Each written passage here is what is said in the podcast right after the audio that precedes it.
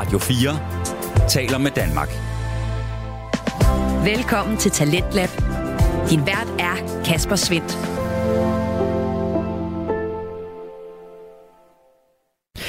Hjertelig velkommen ind til programmet her på Radio 4, hvor vi deler nye stemmer, fortællinger og holdninger. De kommer alt sammen fra Danske Fritidspodcast, og i aften der har jeg to på menuen til dig. Vi skal både høre fra Hvor skal vi hen, hvor Tejs Scherfi har besøg af Sten Møller, som giver et interessant svar på et spørgsmål, mens vi lidt senere skal ind til øh, Min mor er en heks, en podcast med sønnen Michael og moren Helle. Og øh, det er altså den menu, som øh, venter dig. Lad os komme i gang med den. Du lytter til Radio 4. Og først er interviewpodcasten Hvor skal vi hen? Altså på menuen, og den har som sagt verden Tejs Scherfi. Han præsenterer altid samtaler med gæster, som øh, som øh, bidrager med deres øh, tanker om samfundet, og øh, oftest også kigger på alternativer til, hvordan samfundet egentlig kan se ud. Og Tejs, han er normalt en ret aktiv vært, der både pakker sine afsnit ind i et ret fedt lyddesign og kommer med nysgerrige spørgsmål, som udfordrer sine gæster. Men i aften, der har han fat i en gæst, som ikke behøver meget for at øh, kunne tale længe. Det er Sten Møller, som øh, du måske har hørt om som øh, grundlæggeren af landsbyen Friland og projektet Grobund. Og lige præcis det her med samfundstanker, jamen det har Sten Møller altså nok af, og du får således her lidt en ene tale fra gæsten i Hvor skal vi hen? Velkommen til dig, Sten Møller, og tak fordi du vil være med i det her afsnit af Hvor skal vi hen? Du bor på Friland, og vi sidder lige nu i dit hus, som du selv har bygget i, hvad man kan kalde for bæredygtige materialer, eller naturvenlige materialer, kan man måske sige. Øhm, og jeg ved, at du for mange mennesker har været en pioner inden for bæredygtig byggeri, og for en grønnere måde at leve på. Og først så kunne jeg faktisk godt tænke mig at spørge dig om, hvor, hvornår og hvordan du tog din første skridt mod et mere grønnere liv? Ja, det, det, det sker jo... Jeg tror, det sker, der at blive lærer på det økologiske landbrugsskole. Der har jeg med til, dog i forvejen, at vi har landbrug, søg og handelsbrug, hvor at, øh, at, var med til, at det skulle gå i økologisk retning. Det, det blev omlagt til økologi.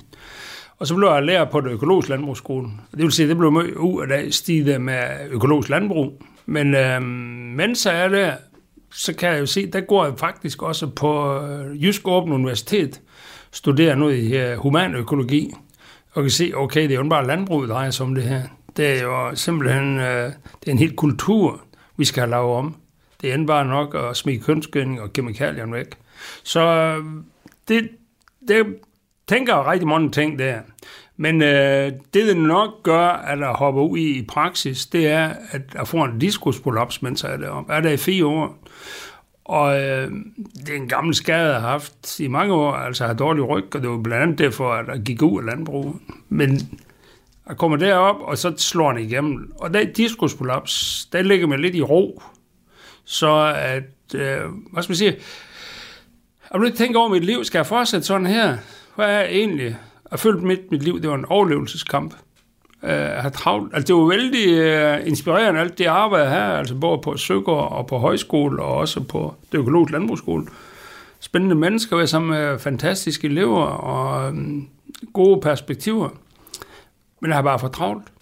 Det var simpelthen øh, uh, at komme, hvad skal man sige, jeg kan bedst sige på den måde, at jeg har nok så travlt og ud af mig selv. Man kan godt udtrykke, at man kommer ud af sig selv. I dag der vil du nok kalde stress, at man mister kontakt med sin egen krop. Man er kun hovedet, man er kun tanken. Og tanken, der kan jo køre enormt hurtigt og komme med rigtig mange gode forslag, mens øh, kroppen, der skal jo rent fysisk prøve at få det her ført ud i verden.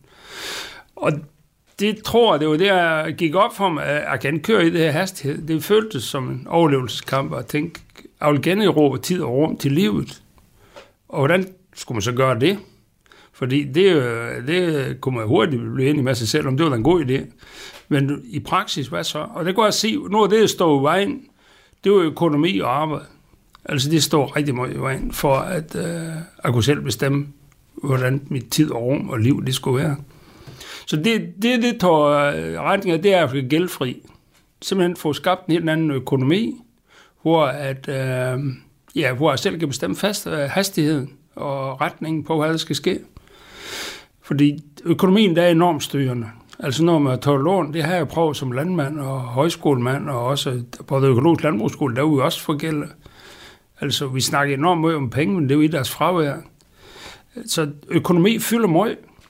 Og, så det synes jeg, det var vigtigt. Og det er, der er følgende arbejde også jo.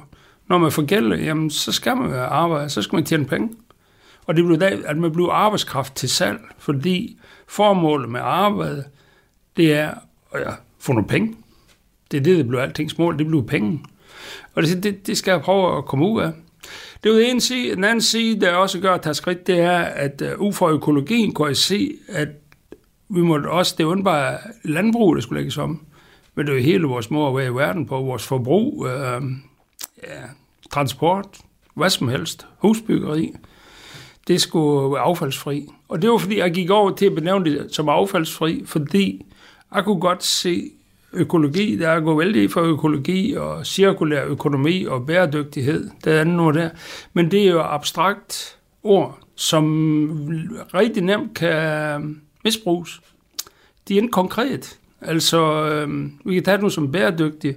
Vi har en organisation, der hedder Bæredygtig Landbrug, og deres øh, måde at se noget om bæredygtigt, det er, at vi skal bruge nogle flere sprøjtemidler mere gøn. Det er mere bæredygtigt, fordi det er bæredygtig økonomi, de snakker om. Og det kan man ikke rigtig se noget til. Men jeg er ret sikker på, at det var det, der var ment med, at bæredygtigheden kom frem i 86. Men så derfor jeg vil gerne snakke konkret, og derfor og, og blive ved med at bruge ordet affaldsfri. Vi skal lade være med at skabe affald. Vi skal kigge på øh, et produkt til vejebringelse, altså når det bliver lavet, øh, afsted kommer det affald, der hvor det blev produceret.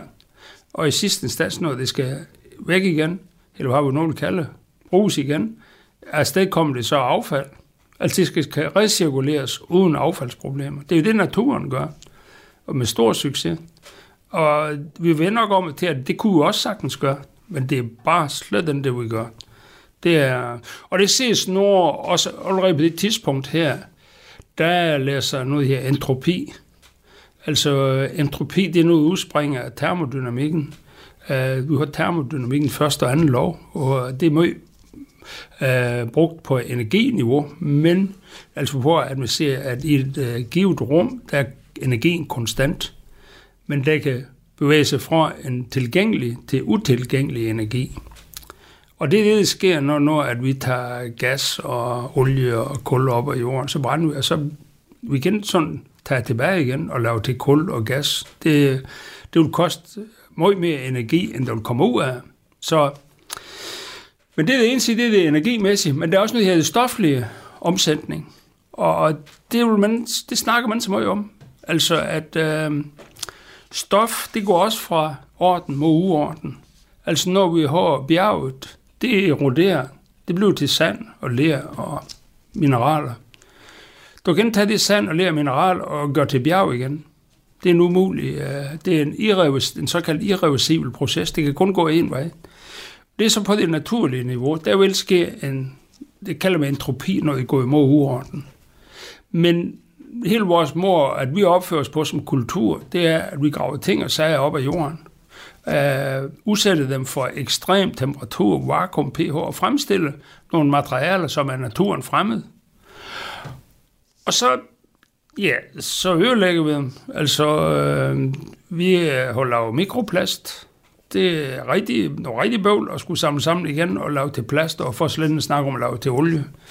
Øh, I princippet kan jeg godt lade sig gøre, men det vil koste en enorm indsats, som skaber uorden et andet sted. Vi har PFAS, alle de her fluor-klorforbindelser, øh, som også øh, laver en masse ballade. De skaber uorden. Altså det er gået fra orden med uorden. Vi har jo sprøjtemidler i grundvandet. Altså vi, vi, vi sprøjter, fordi nu skal vi have orden på, nu skal jeg se orden, vi skal kun have korn her, vi har, der hvor vi er, der skal være orden men det er kommer enorm uorden andre steder, som vi vil se, og det er jo ligesom, det skal bare væk. Ligesom vores øh, affald, det skal, det skal bare væk. Ligesom vores toilet og pis og lort, det skal bare væk, det, det er han. Og det kan jeg sige, det er jo nødt til at gøre op med. Altså den mulighed, vi har, det er, at vi kan gå ind i en balance med naturen, og dermed kan vi øh, mindske entropien helt enormt. Entropi, det er noget, vi kommer til at snakke mere og mere om. Altså, jeg snakker om det for 30 år siden. Der var ingen, der gad at høre om det. Men øh, nu begynder man så måtte at forstå, at vi skaber uorden på alle niveauer. Vi kan også tage, nu, nu laver vi uh, for eksempel podcast her, altså vi sender informationer ud.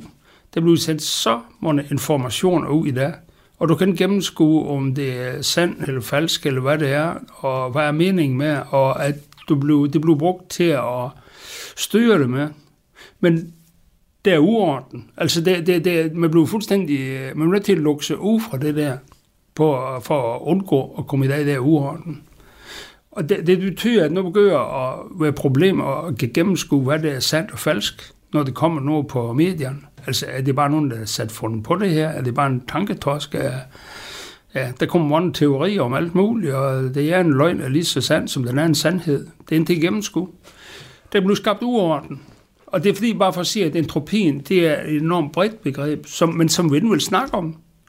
At det er faktisk det, der foregår. Og det tror jeg, det er rigtig vigtigt at forstå. Alt det her, det var noget, der var bevæget med retning, okay, jeg er nødt til at prøve at skabe et andet fundament, hvor jeg har ro på, og hvor i særdeleshed indgå i et samarbejde med naturen, altså det er affaldsfri. Og når, når at det er så vigtigt for mig, så er fordi, jeg kan se, at den kultur, vi kører på, der er baseret på kampen mod naturen.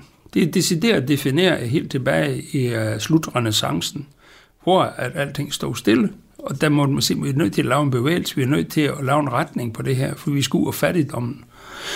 Og det kalder man så rationaliteten, hvor at man bliver målrettet, hvor at man ser, at øh, naturen, det er død kemi og mekanik, og at meningen med menneskelivet, det er, at vi skal underlægge os naturen, afæske naturen, dens hemmeligheder, altså skabe viden om naturen, naturvidenskab, og den videnskab skal vi bruge imod naturen. Vi skal underlægge os naturen, vi skal skabe orden. Det er simpelthen vores, altså det betyder, når vi skaber orden, det er for eksempel at slå græsplænen.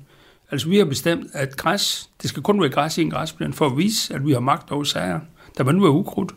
Det kalder vi så ukrudt, hvis der er andre planter dem kan vi så sprøjte væk, eller hvad vi nu gør. Der må nu være mos, fordi det er også noget forfærdeligt nu, fordi det er en græsplan.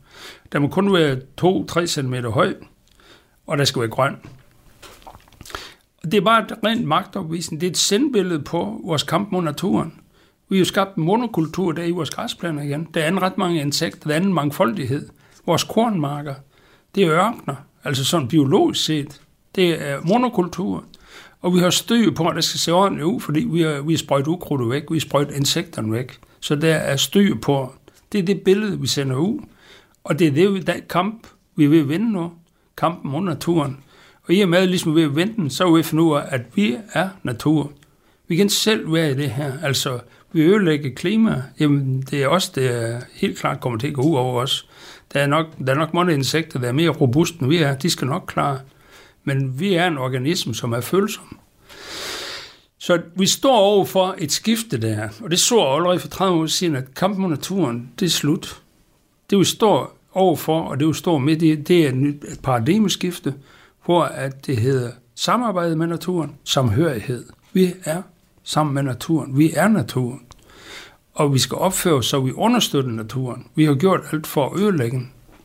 Og det er selvfølgelig et kæmpe skifte, men det, det kommer til at ske. Altså, og hvis end at vi gør frivilligt, så kommer det til at ske på det hårde måde, hvor at det bliver nødt at tænde og. Men, øh, og indtil videre, der ser ud til, at vi gerne vil øh, fortsætte vores forbrug. Altså.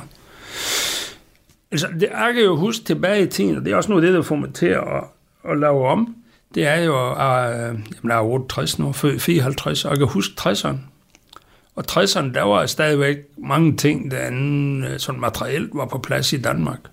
Altså, altså, vi har nok at spise også klæder på kroppen, men det blev der meget genbrug og laptøj og sådan noget. Det var jo der tøj af mine brødre og skotøj og træsko og hvad og cykler. Altså, det var helt klart genbrug. Men det er jo huske, der var, vi har, vi har så meget varme i huset. Der var, vi har en kakkelovn, der kunne kun varme noget op. Altså. Så, men så kom vi i 60'erne, så kom vi ind, så få centralvarme få varme ud på værelserne. Og det hjalp i første omgang, fordi der var ingen isolering. Og så får vi faktisk 50 mm rockwool, og det var en verden til forskel. Så blev det varmt. Vi fik, varme, vi fik et badeværelse med varmt vand. Det var fantastisk. Vi fik øh, øh træk og slip. Altså, det var også fantastisk. Altså, indtil da, der vi havde en spand og skide pisse i, ude i gården. Altså, det var, de der ting, de kom i løbet af 60'erne. Vi får, hvad vi har brug for. Men det fortsatte i 70'erne. Der var godt nok et stop op dag, som man kalder 68 op, og der var der stoppe mig op og klø sig i nakken. Altså, hvad, hvad, hvad, skal vi videre nu? Altså, hvad er nu, vi skal? Nu får hvad vi har behov for. Men der, der, der bukker under der bevægelse. Det blev bare til et såkaldt anti-autoritært oprør, og det kom sådan set så fanden små uger. Jo, der kom nogle uger, det gjorde, men Øh, der kom ind nogle livsstilsforandring. Det var noget, der bredte sig. Og forbruget det forsat, og vi blev nemlig forbrugere. Og forbruget fortsætter at vokse til vi når frem til 90'erne. Der kan vi decideret snakke om misbrug. Misbrug af ressourcer. Det er enten alkoholmisbrug eller stofmisbrug, men det er misbrug af alle mulige ressourcer, som vi tager fra jordens ender og smider ud i vores luft, vores vand, vores jord og ødelægger alting. Forgifter det simpelthen. Urøde, forfodede insekter, dyr, alt, øh, regnskov, det, det kører bare. Og nu er vi jo nået helt hen for, at vi i Danmark, hvis det ressourceforbrug, det skulle øh, kunne gå i en, øh, hvad siger, en bæredygtig sammenhæng, jamen øh, vi bruger fire og en halv gang så meget, som vi burde gøre.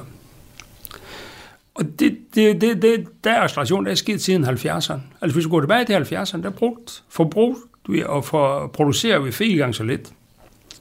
Og så forfærdeligt var altså i 70'erne. Den farvel tilbage til 70'erne som sådan, men vi har godt øh, standard, altså godt, godt leveniveau. Øh, men, og egentlig, hvis vi gjorde det, fordi mekanikken har udviklet teknikken har udviklet, vi ville kunne sætte arbejdstiden ned til 15 timer om ugen, så at vi selv kunne tage os af vores børn og vores gamle i langt, langt større udstrækning, end vi gør i dag, hvor øh, at vi er 10 til år, altså.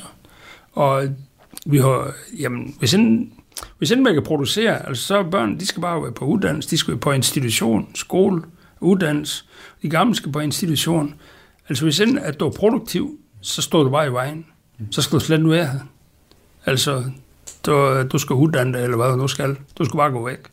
Og vi får det et opsplittet samfund. Altså familierne er fuldstændig atomiseret. Og det kan jeg se, og det der ting, okay, prøver at lægge en nyt måde på, og det blev så til at, øhm, at bygge mit eget hus. Altså, jeg var uddannet landmand, og vant til at omgås materialer i store mængder, og også vant til at arbejde.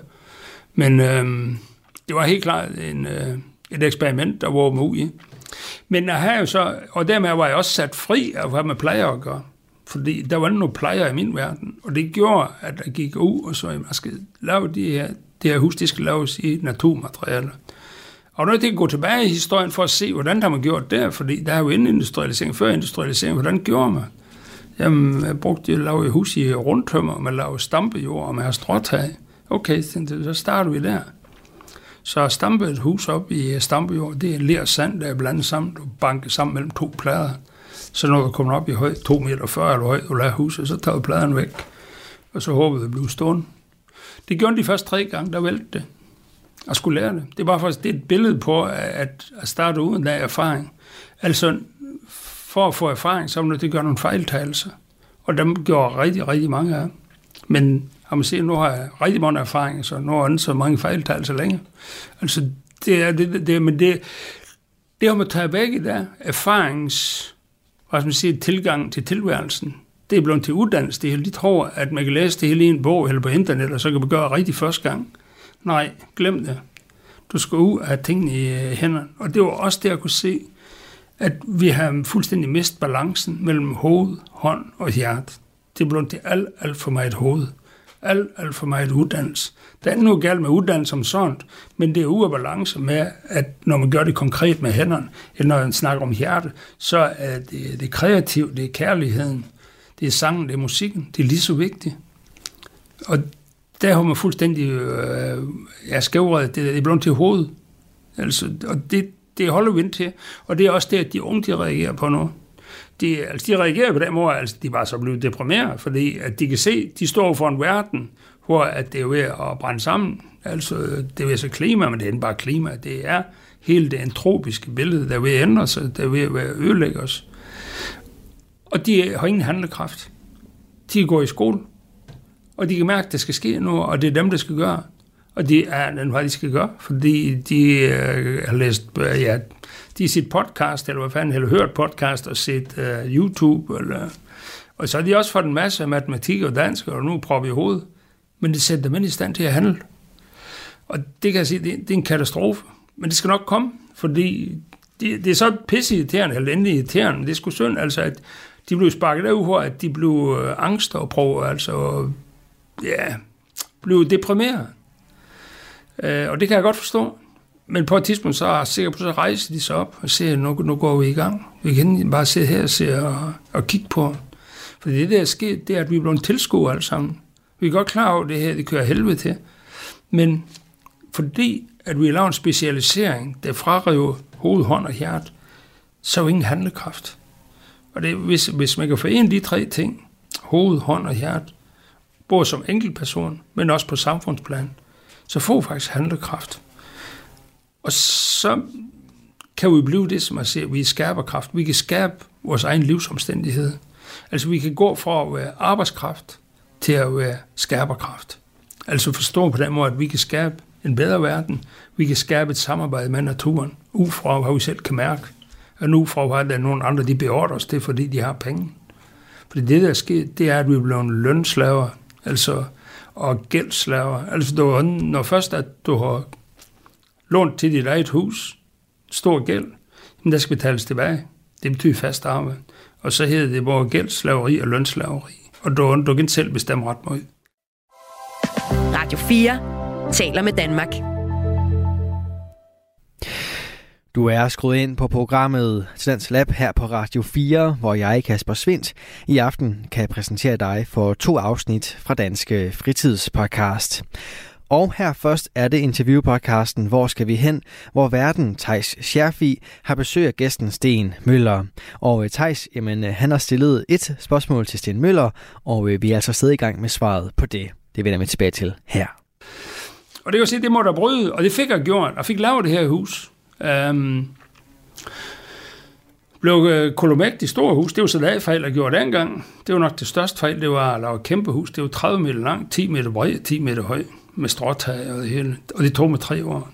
Det var, det var ved at ødelægge mig. Men det var fantastisk øh, spændende. Men, uh, og jeg holdt til, min ryg holdt til.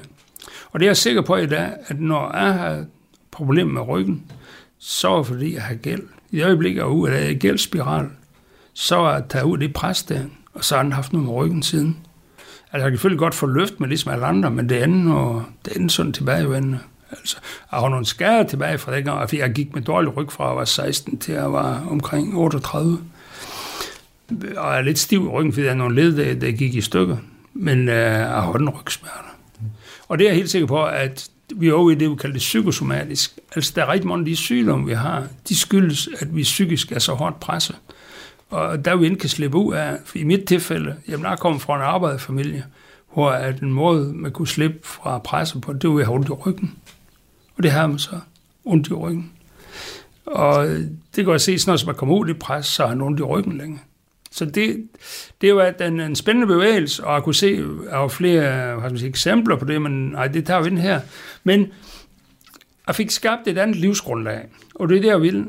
Altså, de samlede omkostninger ved at bo hus i sådan fælling, nu skal jeg også sige, ejendomsskatterne, det er jo en særlig høj derude, øh, og har let adgang til brand i skoven og sådan noget, men øh, her er der var koblet på el og vand. Det var egentlig min mening dengang, men øh, teknikkerne, de var godt nok udviklet til, at der kunne gå off-grid. Um, men jeg fik mit forbrug sat ned, og det betød, at mit samlede omkostningsniveau, det var 6.000 kroner om året for at bo til, til det hele. Og det gav mig en enorm frihed. Altså, og det gjorde, at jeg kunne blive med at gøre det, jeg synes, det var spændende. Og det, det der var spændende, det var faktisk, jeg synes, det var spændende at udvikle det her byggeri. Og under inspiration af det med, med huset, der kommer jeg faktisk til i det små arbejde med halmballer. Og kan se, at jeg skulle have noget isolering uden på de her jordstampevæg. Der brugte jeg først hørfiber, men det slap op.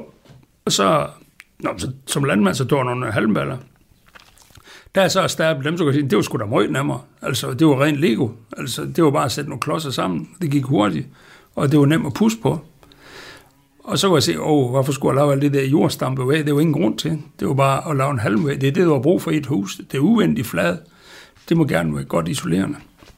Så kan du have alle de tunge væg inde i huset. Og det blev sådan set min bane. Det var at begynde at lave halmhus. Øh, lave en masse kurser, øh, workshops.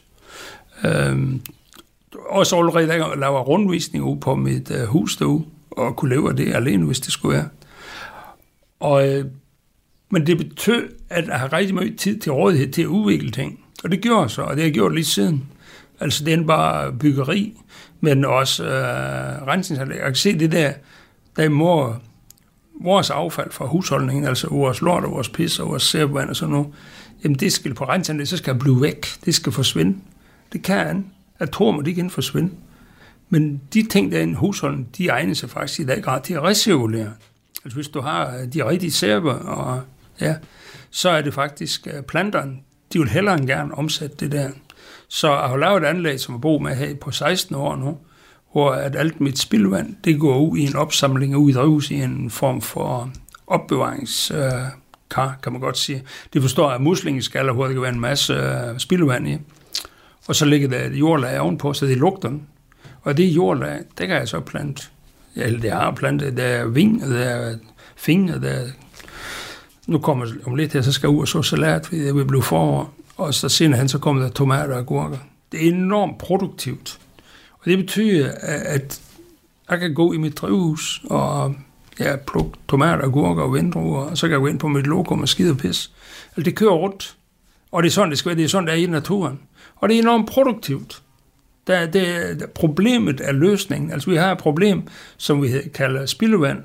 Jamen, hvis det er fra en husholdning, så er det ikke et problem, så er det en løsning på noget andet, hvor vi har nogle planter i den anden ende. Og det, det fungerer rigtig godt, og det fungerer i 16 år, så det virker.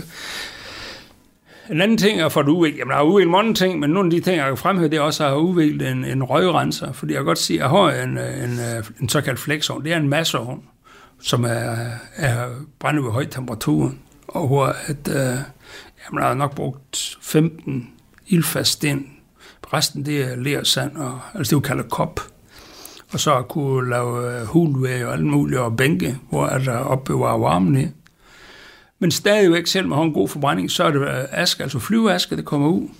Altså, og øhm, altså når man brænder nu, så cirka 1-2 procent af det, det er aske. Halvdelen af asken ligger i askeskuffen, men den anden halvdel fiser ud som flyveaske. Men under forbrænding, der dannes der også syre.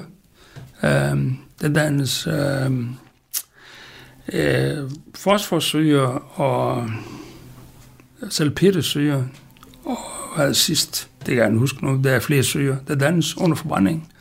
Og det går også ud gennem skorstenen. Og det er noget rigtig lort. Så, så kan jeg se, men ved at sætte mig ind i det, så har jeg så fundet ud over, jamen, du har træ, det er neutralt, men når du når, at du forbrænder det, så dannes det henholdsvis nogle H plus-ioner, det er dem, der statuerer syren, og nogle H minus-ioner.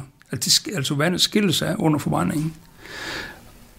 Og så kan jeg sige, okay, jamen det betyder jo, at der er en hoplusion, så er en hormination, så de skal, hvis jeg samler dem igen, så skal jeg passe sammen. Fordi jeg ved, hvis at man sætter hoplusioner sammen med horminationer, så får du frit vand igen.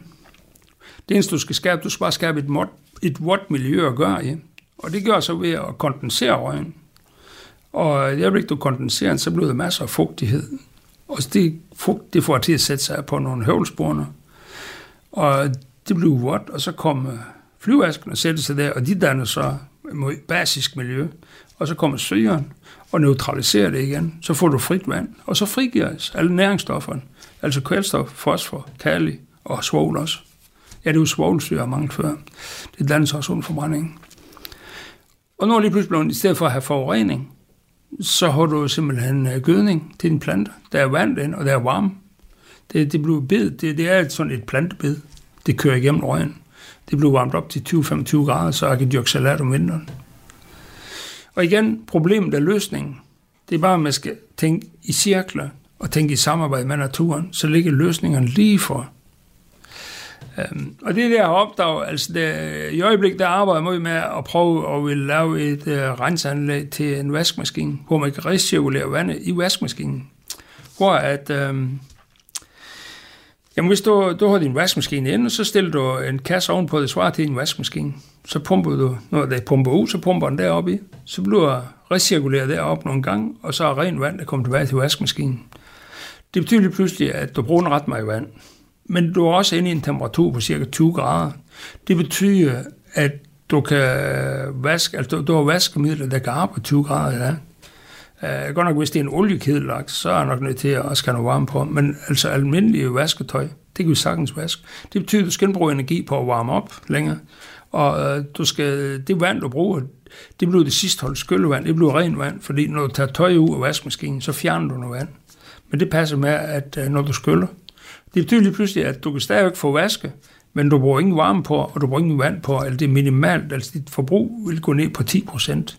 Selve det at have vaskemaskinen til at køre rundt, det er det, det koster energien. Energien, det er det, det koster, når du skal varme vand op.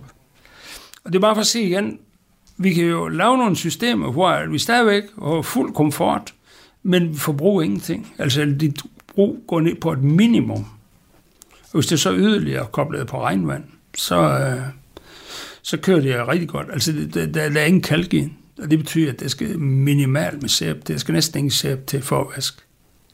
Så løsningerne, de ligger der, uden at vi kommer til at mangle nogen som helst. Det er bare ligesom, vi skal bare forbruge nu. Vi skal skabe arbejdspladser. Altså, det er så meget hul i hovedet, altså.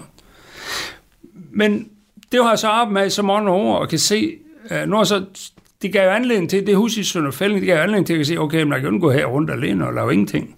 Det gjorde jeg så heller men det blev jo ensomt, fordi alle de andre, de har travlt med at skulle passe deres arbejde. Og det blev så til at uh, kaste idéen ud til Friland, som kommer til at ligge her i Feltball på Djursland. Og det startede vi med i 2002, og det er baseret på det, at vi skal være gældfri, affaldsfri og tilskudsfri. Og at vi skal have egen øh, virksomhed på mindst, altså mindst en på hver lod skal have uh, egen virksomhed. Og det er fordi, jeg gerne vil vise, at vi kan godt skabe liv ude på landet. Og øh, det er blevet skabt ved, at øh, du bare kommer og sover. Og øh, ja, det, det bliver skabt ved, at du har nogle aktiviteter ude på landet. For ellers så bliver det samme billede igen, altså at man fiser ind til byen og kører i kø og alt muligt. Det, det duen. Og det kan jeg sige, det, det lykkes faktisk her på Friland. Og det blev meget mere kreativitet, skal jo kalde skaberkraft, sluppen løs, fordi man har tid til Og det, det åbner op for, at vi har mere tid til vores egne børn. Og det er vigtigt. Altså, vi har simpelthen skubbet vores egne børn på institution næsten fra, at de er halvt til et år gamle. Og det er, en, øh, altså det er for, det er nu galt, at de kommer på institution, de skal bare nu være mere end to-fire timer, max. Og det samme med skolen, det er alt, alt for lang tid, de er i skole, altså. Det, de skal have tid til at gå rundt og observere, hvad voksne mennesker de gør, og have mulighed for at observere, hvad voksne mennesker gør, og lære det. Se noget tømmeren, tømmer nu, eller noget smiden øh, gør nu, eller elektrikeren, eller hvad det nu er, at der er konkret tiltag, eller cykelsmeden, eller det giver inspiration, og det er det, jeg er opvokset med. Og det er derfor, jeg kan alting. Jeg ser det i min barndom. At det der, det kan lade sig gøre sådan og sådan og sådan. Og være hele tiden en tilgang til, uanset hvad fanden jeg møder, så kan jeg finde en vej. Og det er fordi, jeg har inspirationen til at ligge helt tilbage i min underbevidsthed. Fordi jeg er rundt og registrerer, og jeg kan huske, at jeg brugte meget tid på at se på alle de der håndværk, hvad de laver og sådan noget. Det er jo, øh, men det er, de børn børn formentlig adgang til i dag de henviser henvist til hinanden, og det kan de jo lære ret meget over, altså. Børn vil rigtig gerne se på dem, der er større og kan noget mere, og følge med i, hvad de gør. Fordi hvis de henviser til hinanden, det bliver bare til ingenting. Altså det, det, giver indlæg, det, det giver selvfølgelig en social interaktion, og det er da også godt nok, men det giver en inspiration til at komme videre. Og det mangler vi i dag grad. Altså, vi skal have de børn tilbage så at de kan se, hvad de laver, og så til gengæld, så må vi så også som voksne lave noget, der er seriøst. Det, det hele ikke, hvis jeg kigger i en skærm. Det duer Det er slut med det der. Vi bliver dumme Altså, vi tror, vi er så helvedes kloge, fordi vi kan trykke på nogle knapper i en skærm. Det skaber ingen handlekraft, altså. Det er tilskuer, det skaber. Det, det skaber arbejdskraft, som kan trækkes rundt ved næsen, og som ikke selv kan finde fodfæste, og dermed blive usikker og stresse.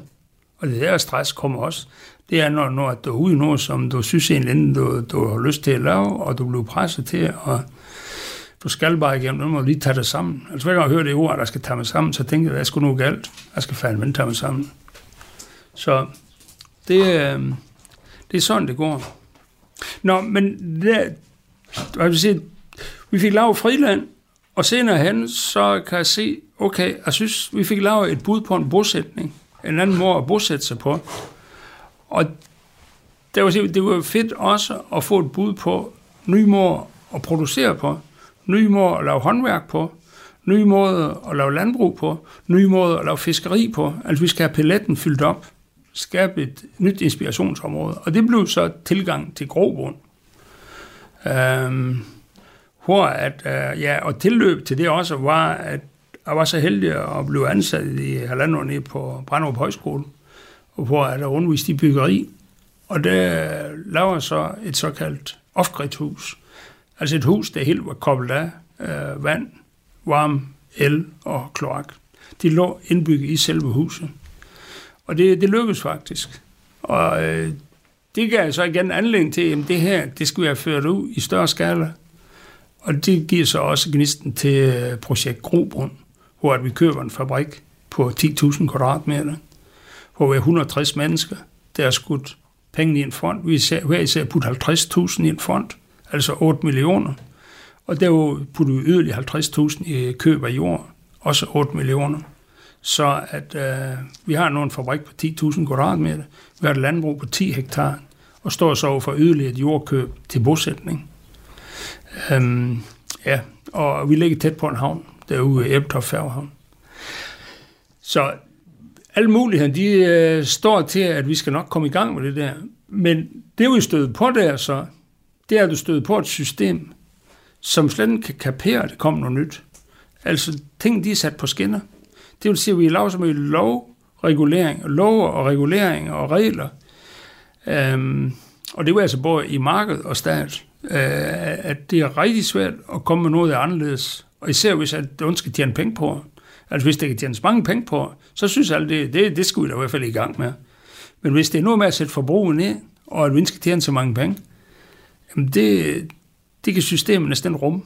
Altså, det kan næsten lade sig gøre. Selvom alle synes, det er sådan, der må vi snakke med, altså, de synes, det er en god idé. Det skal da bare ske, det der. Og når snart her til april, så er fem år siden, vi startede købt fabrikken. Og vi er inden for den lokale plan endnu. Det skal nok komme, men det er simpelthen så svært for et system at lægge om. Og det er, fordi vi står i et paradigmeskifte. Men det er også der, altså alt byråkrati og det hele har i dag grad rejse sig op. Altså, vi får så meget lovgivende regler, at vi kan rykke med øren. Altså min barndom, der kunne vi se, at der er et område her, det er jo det er forbudt. Det må du. Det er jo sådan til at okay, håndtere. Så må du alt det andet. Nu er det blevet omvendt. Det område her, det er påbudt. Sådan skal du gøre. Og alt andet er forbudt. Og det betyder, når du kommer med nogle nye idéer, som jeg skitseret før med mit uh, rensningsanlæg, eller min røgrense, eller hvad det måtte være, Jamen, det er i udgangspunktet, det må du. Det kan godt være, at det øh, giver nogle løsninger, men øh, det er en godkendt. Og det, det giver jo simpelthen en skævrydning. Altså alle kan se, at det er godt at lave offgrid. Nu kan vi se også, at du med off og det er jo det, der var tanken, da vi startede Men det er jo, at vi får et robust system. Det system, vi har nu, nu kan vi relatere til krig i Ukraine. Bare det, at det springer en gasledning.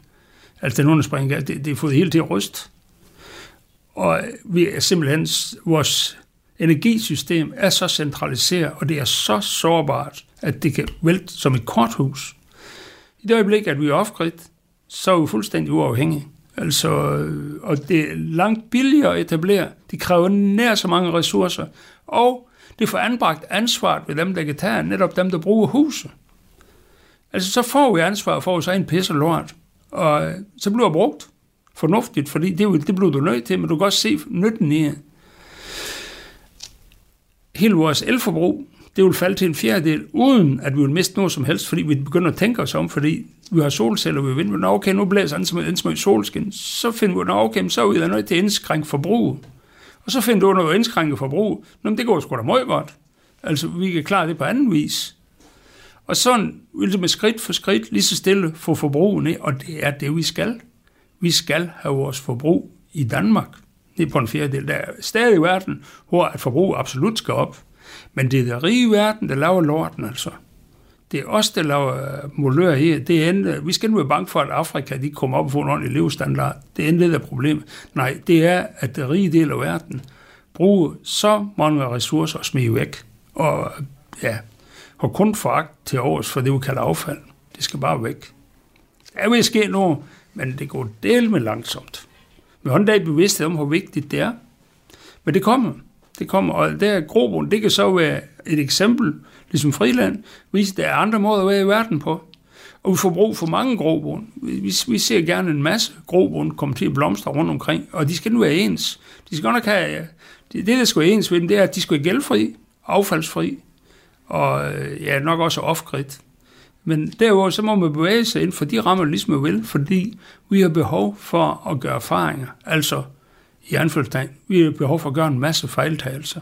Og ud af de fejltagelser vokser der en ny verden, som, hvor at vi har samarbejde med naturen, hvor at vi har samhørighed med naturen. Det er det, vi står overfor. Og derfor at sige til de unge, I skal kun være så mistrystige. I kommer ind i en verden, hvor at der vil ligge en masse nødvendigheder. Dem har vi fjernet siden 60'erne. Det har været nødvendigt at være med i noget som helst. Og det er noget lort. Det, det, du har godt at føle, det er nødvendigt, du er med her, og du kan gøre noget. Der er brug for dig. Vi får skabt en verden, hvor der er brug for nogen. Altså indtil et tidspunkt, hvor der er brug for dem som arbejdskraft. Og hvis ikke de kan bruges som arbejdskraft, så er de uanvendelige. Og det passer den. Vi er alle sammen hver især forskellige, og vi kan alle sammen hver især bidrage med noget. Men det er mange forskellige måder at bidrage på, en ren arbejdskraft og ren pekuniært. Altså det er blevet til penge det hele. Hvis ikke at du kan skabe nogle penge, eller nu, så, så duer den. Og det passer den. Vi skal til at gøre op med det der, at, at vi er her for at være med den natur og opleve og bidrage. Og det er det, vi kan. Hvis vi vender rundt, så kan vi lave et landbrug, som bidrager til mangfoldigheden, hvor det bliver mange flere insekter, mange flere plantearter, øh, en mangfoldighed. Og det er det, vi står, og fiskeri kan vi også være med til at bidrage, i stedet for at se, at mennesker det gør skade. Det passer ikke. Det, kan, det er fordi, vi har en kultur, det er kamp mod naturen. Så er det klar nok, vi er i kamp, vi er i krig med naturen. Så gør man sgu skade, altså. Det er der ingen tvivl om. Men vi kan få vendt rundt, hvor at vi bidrager og ville have en stor glæde ved at kunne se, at nu fik vi det til at gro her, og nu fik vi det her, og nu lykkedes det at få de bier op og stå igen. Altså, vi vil kunne have en stor glæde ved at se tingene, altså skabe et livsgrundlag også fra tingene i naturen. Og det kan vi. Vi har indsigt nok til det nu, men vi skal bevæge os på biologiens vej. Det er enten uh, olien eller kemiens vej, vi skal bevæge os på. Det bliver biologiens vej, men ud fra samarbejde og samhørighed. Tak. tak skal du have, Sten. Det var, det var et, et meget langt og rigtig godt svar, og meget spændende svar. Der er rigtig mange ting, vi kan tage fat i, og det vil jeg gerne vende tilbage til i øh, et andet afsnit af Hvor skal vi hen sammen med dig. Du lytter til Talentlab på Radio 4. Og øh, her var det altså afrundingen på øh, aftenens afsnit fra Hvor skal vi hen? En interviewpodcast med Tejs Scherfi som vært. Og øh, i aften der havde han altså gæsten Sten Møller med sig. Det blev til en ret ensidig samtale, men som du også kunne høre her, så er der altså en øh, ny episode på vej til dig, hvor øh, Tejs selvfølgelig deltager lidt mere i samtalen. Og øh, hvis du vil høre, hvordan øh, det lyder, så kan du finde Hvor skal vi hen inde på din foretrukne podcast tjeneste. Og inde på de her forskellige tjenester, der kan du også øh, finde aftenens næste fritidspodcast. Den hedder Min mor er en heks og består af Michael Nielsen Søberg og Helle Nielsen. De to, jamen, de er søn og mor. Og i podcasten her, der bliver vi lidt i det alternative, men øh, hvor Sten Møller han så på nogle øh, alternativer til vores samfund, så skal vi nu over i en øh, spirituel og familiepodcast, som øh, undersøger og forklarer den alternative tilgang til verden og giver et øh, indblik ind til en familiekonstruktion, som er ret så spændende. I aften der er det med øh, den spirituelle brevkasse om øh, husrensning og om at øh, finde sine skytsengle og vejledere, og det kan du alt sammen blive meget klogere på her, hvor du får første bid af Min mor er en heks. Min mor er en heks, men en rigtig sej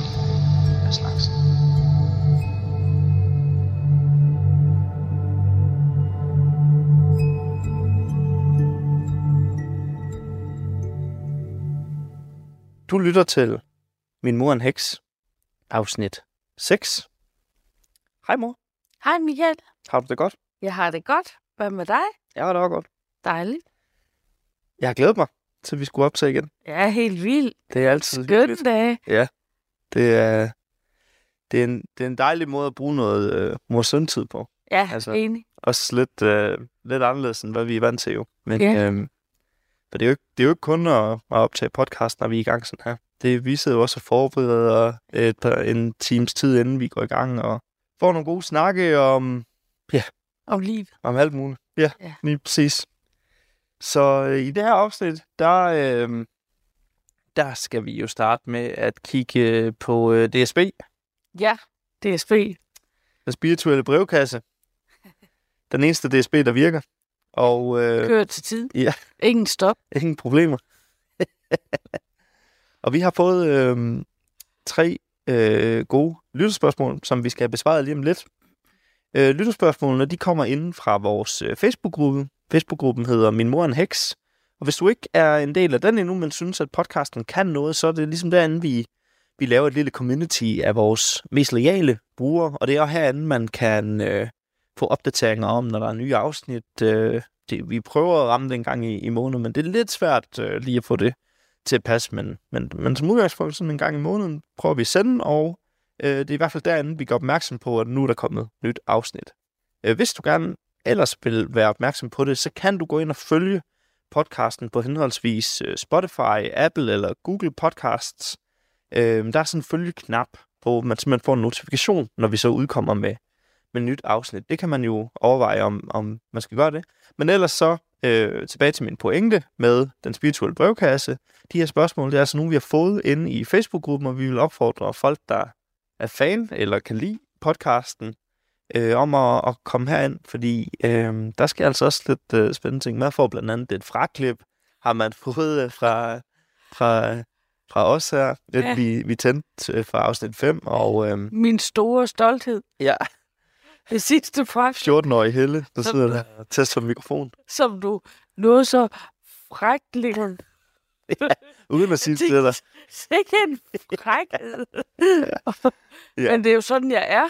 Så det må jeg jo bare stå ved. Godt. Ja. Vi tager en jingle, og så skal vi have fat i den spirituelle brevkasse.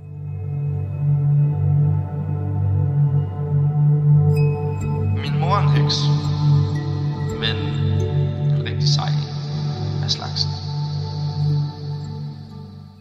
Mor, vi har fået et lytterspørgsmål, og det lyder således.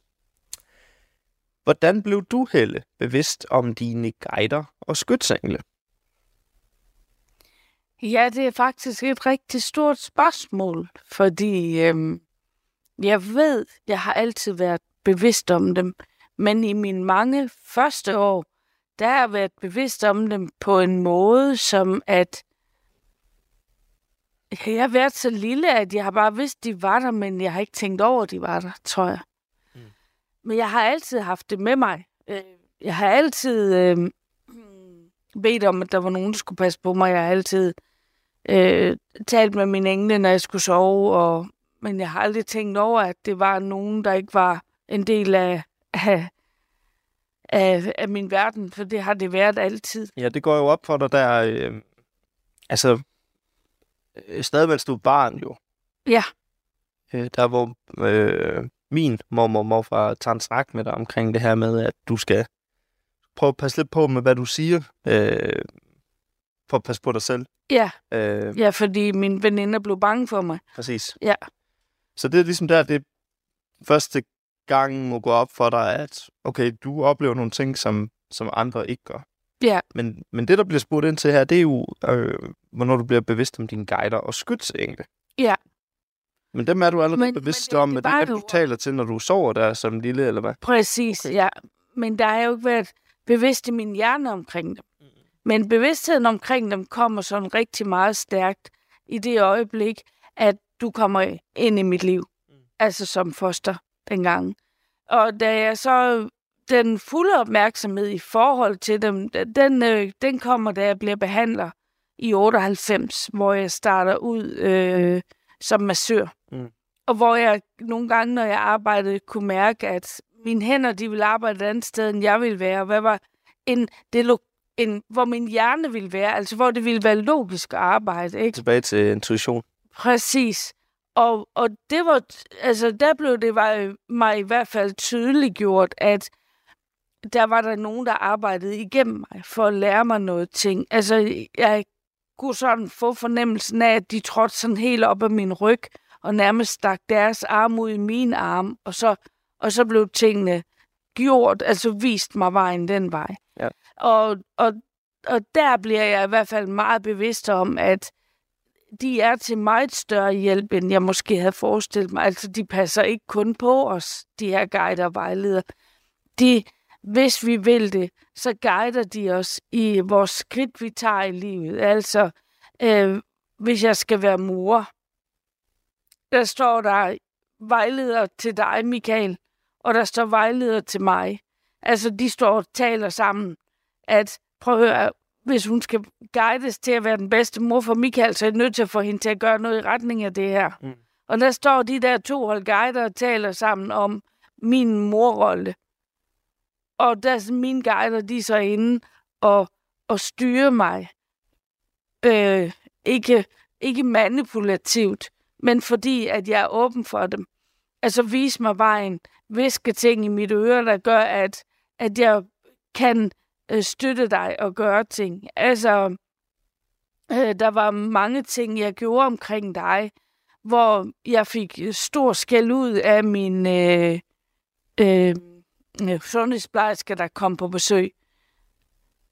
Men hvis ikke jeg havde gjort tingene, så, så havde jeg sløvet din udvikling ned, men hun, hun kunne bare ikke se øh, det, jeg så i hverdagen omkring dig. Men jeg er helt sikker på, at det var mine folk rundt om mig, der ligesom sagde, nu skal der ske noget.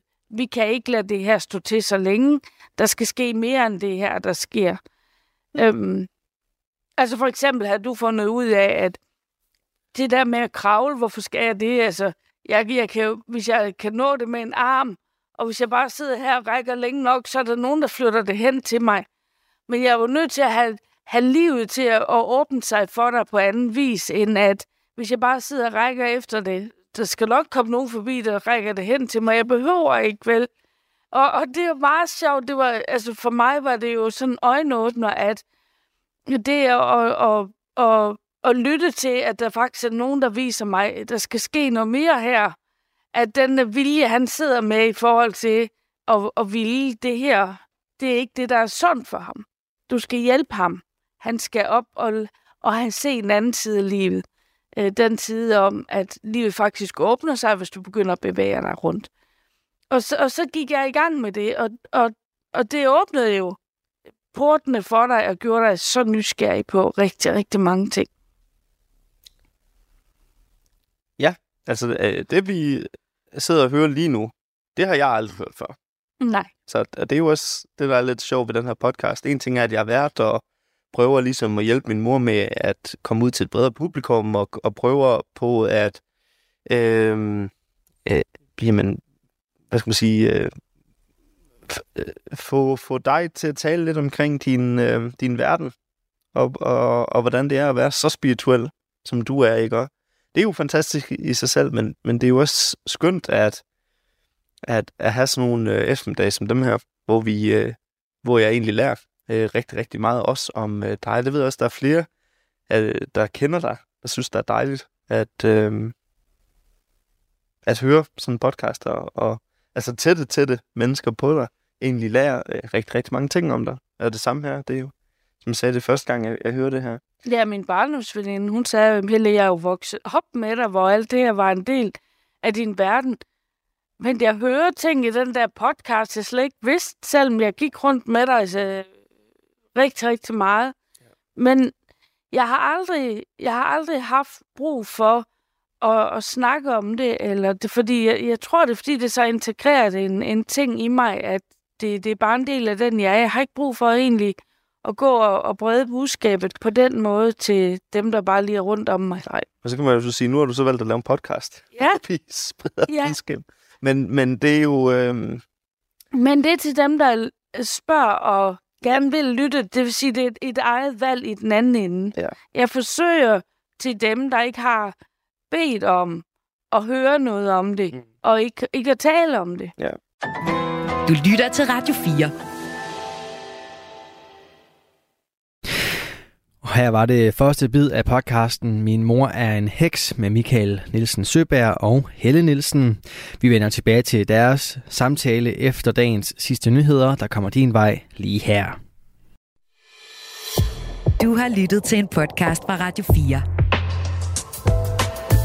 Find flere episoder i vores app, eller der, hvor du lytter til podcast. Radio 4 taler med Danmark.